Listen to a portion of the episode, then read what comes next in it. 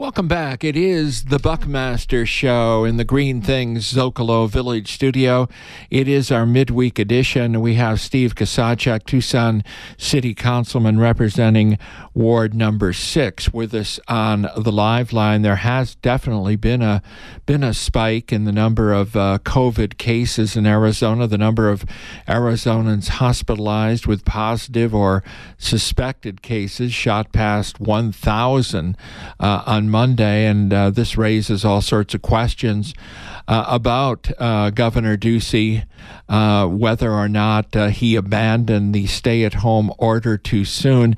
Steve Kozachik, the city has a their emergency order still in effect. I believe that is through June eighth. Is that correct? Yeah, but it's it's yeah effectively preempted by what the governor did. Um, we you know, he he um, put out something near the end of the month that that basically said we're going to open things back up and. Uh, state law preempts our local ordinance and our local resolution. Um, but two days before, actually, it was the the day he um, lifted the uh, stay at home. I wrote uh, an op-ed in, that the Star ran that said uh, is absolutely the wrong thing to do. You know, I get the economics. Uh, I understand that this is a really tough balance, uh, but uh, science uh, science really is is going to carry the day, and we we can hope and, and pray and do all that we want to do in terms of uh, saying we would love this thing to go away. Uh, it'll go away when uh, when uh, science um, w- when it does, and so um, viruses do what they do. They look for a they look for a, an available target, and um, and they infect it, and then they spread. And unfortunately, uh, we are providing them lots of available targets these days. You know, you saw the video uh, uh, from Memorial Day. You know, people cramming onto beaches and uh, people doing their you know, doing their Memorial Day partying, and I get the fact that everybody's kind of stir crazy, and I've got cabin fever too. But uh, the the the reality is is that we, that we we don't need a vaccine. We need behavior in order to beat this thing. We can't wait for a vaccine, and so. Ducey uh, lifted the stay at home. Uh, I think it was too soon. Uh, the, my observation, this is just one guy's observation from wandering around, you know, town, is that uh, people are acting as though it's in the it's in the past. It's behind us. Uh, I walk past uh, restaurants and, and bars on the way home and see them downtown before last weekend, and uh, and people are are just acting as though uh, you know life is normal again. And I'm Bill. I'm really concerned that uh, that we are going to see the reality of science, and that is the virus is going to reinfect and then we could be back at where we were before. You know, we've got a university talking about trying to open up in August. Um, our enrollment at the university is down nine percent, but the revenue the the revenue associated with that is down ninety two million dollars. Wow, that's that's a big deal. I that, had not heard that number. Ninety two million down. Okay. That wow. Is, uh, that is that's uh, that's because of the mix of the kids coming in. 57% of our rev, of our tuition, the U of A's tuition revenue comes from out-of-state undergrads and international students. They're not going to be coming back here from California or Illinois or Washington or Texas or, or China or India or Saudi Arabia. Those are big numbers. And and if we see a resurgence in this, uh, Bobby Robbins' hope to get that campus reopened could could fall flat on its face. The same situation for for city businesses. If uh, if Ducey's reopening of this thing was premature, and if people's behavior is irresponsible, and they're gathering up in ways without the social distance, without the masks and all that, uh, then we're going to see this hit us again. One thing that I think is interesting, though, is remember a month or so ago, people were saying uh, that uh, the numbers, the, the uh, infection rates will go down when the temperature starts to skyrocket. Yeah. What you just said uh, indicates that uh, that's not happening. It's 110 degrees outside right now, and the numbers are going up. Yeah, and I think so. one of the things that could be a, a factor of everybody's inside with the air conditioning, and that that's kind of a spreader of the COVID nineteen too. So uh, it's a tough situation. Steve, I want to ask you. Uh, realistically, the governor is not going to reimpose restrictions. So I'm thinking the the June eighth doesn't that keep certain parks and things uh, closed here? I mean, what can be what can the city do at this point realistically?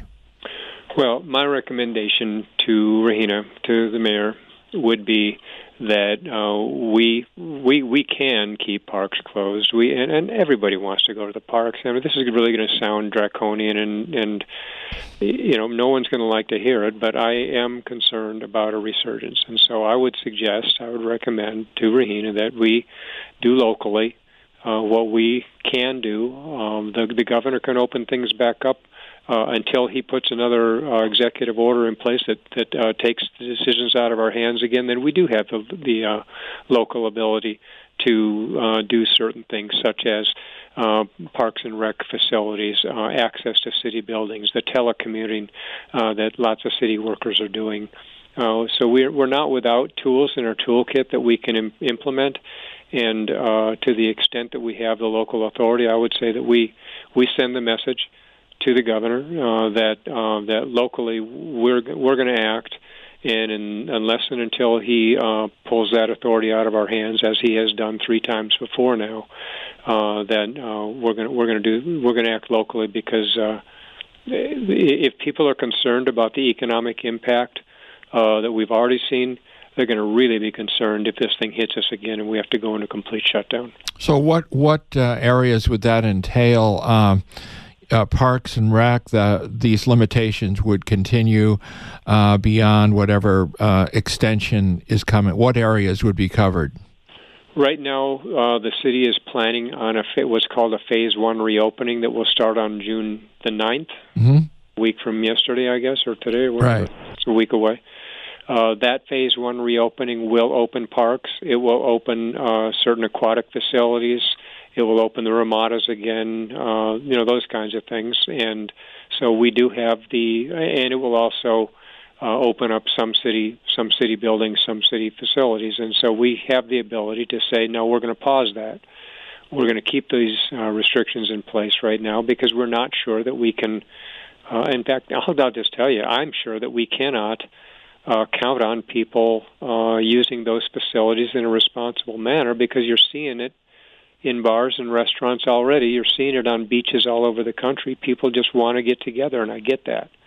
But uh, if if we have the responsibility to uh, public health responsibility to keep things shut down just a bit longer, to make sure that we're done with this, uh, or have it at least have it under control, I think we should do that.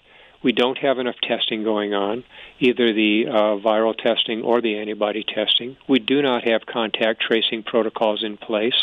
We are seeing uh, a resurgence in in the infections, and that is going to cause some real concern with our hospital workers and again the bed capacity that up until now has been doing okay, but a part of that was because Ducey put a hold on uh, on the uh, elective surgeries, so he opened that back up. So all this is playing together and uh, we we have a responsibility locally, I think, to to do what we can to make sure that we're going to really pause this and go slowly, and make sure that this uh, this doesn't hit us in the face again uh, another two or three weeks. And that's how long it's going to take, because it takes uh, seven to ten day incubation period, and then three or four days before the before the symptoms start manifesting we could have thousands of people walking around this community right now who are just uh, in the incubation stage and they're asymptomatic vectors for this, and that's that's my concern. So, and again, to clarify, uh, you will be recommending it is your recommendation to the mayor and council to delay the phase one reopening in the city of Tucson. Is that correct? I think we need to pause it, uh, even if it is two or three weeks, something in that time frame. I, I wouldn't even put a okay. We I wouldn't put a time frame on it. We need to watch the numbers. Uh, we get numbers all the time from the uh, Pima County Health Department. Uh, I put them in my newsletter every week. One of the CDC criteria for taking your foot off the uh, brake is 14 consecutive days of decreasing infection rates. we haven't seen anything close to that since this began back in March. Nothing even close to it, and now the numbers are going in even the wrong direction. So, I, I'm going to rely on the guidance that we get from the data, and the data says uh, uh, too soon. And there is, frankly, there's uh, there's a quite a contingent statewide of restaurants who are calling themselves Too Soon Arizona and they're saying don't don't put us back behind the eight ball where we were a month and a half ago by doing this too quickly. All right, this is a concern, especially with the U of A, and I know they've got the President Robbins with this reopening uh, plan. Uh, he is going to. He, they actually have a news conference and an update with Dr. Carmona, who's kind of helping Dr. Robbins spearhead this. But uh, this has to be a big concern. You mentioned out of state. The U of A depends so much on the California kids, don't they? The top five states for us getting out of state students are California, Illinois, Washington, Texas, and Colorado. California tops the list by far. 44% of the U of A's tuition revenue comes from out of state, non comes from non-resident undergrads. That's a big number.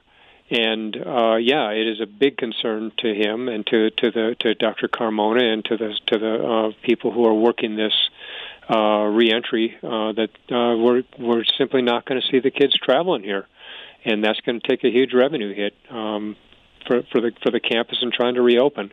As you know, the state has has eviscerated the uh, funding from a state level, and so the uh, the the real concern is that our, the revenue for the U of A is going to be down significantly, and a large portion of that is from just what you just said: is that kids are not going to be traveling here, either from out of state or internationally.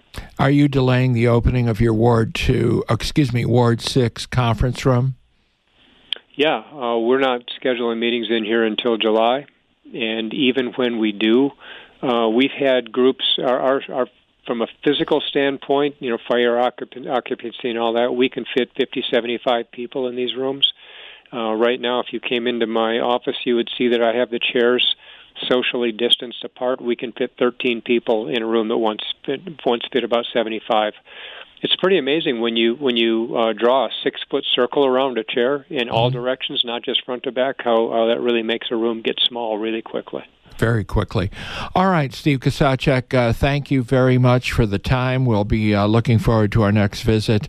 Uh, thanks a lot. We always end on an up note. Yes. So my up note is going to be uh, please support a local business, a local restaurant this weekend, and buy some takeout food. They need your help. They certainly do, and uh, hopefully, um, kudos to, certainly to everybody who helped try to uh, help downtown after with the cleanup on Friday or Saturday morning. Thank you, Steve. You bet. Take care. All right, Steve Kozachik with us. We are at the midway point of the Buckmaster Show, our midweek edition in the Green Things Zocalo Village studios. COVID 19 really hard hitting the agriculture community. That's next on the Buckmaster Show.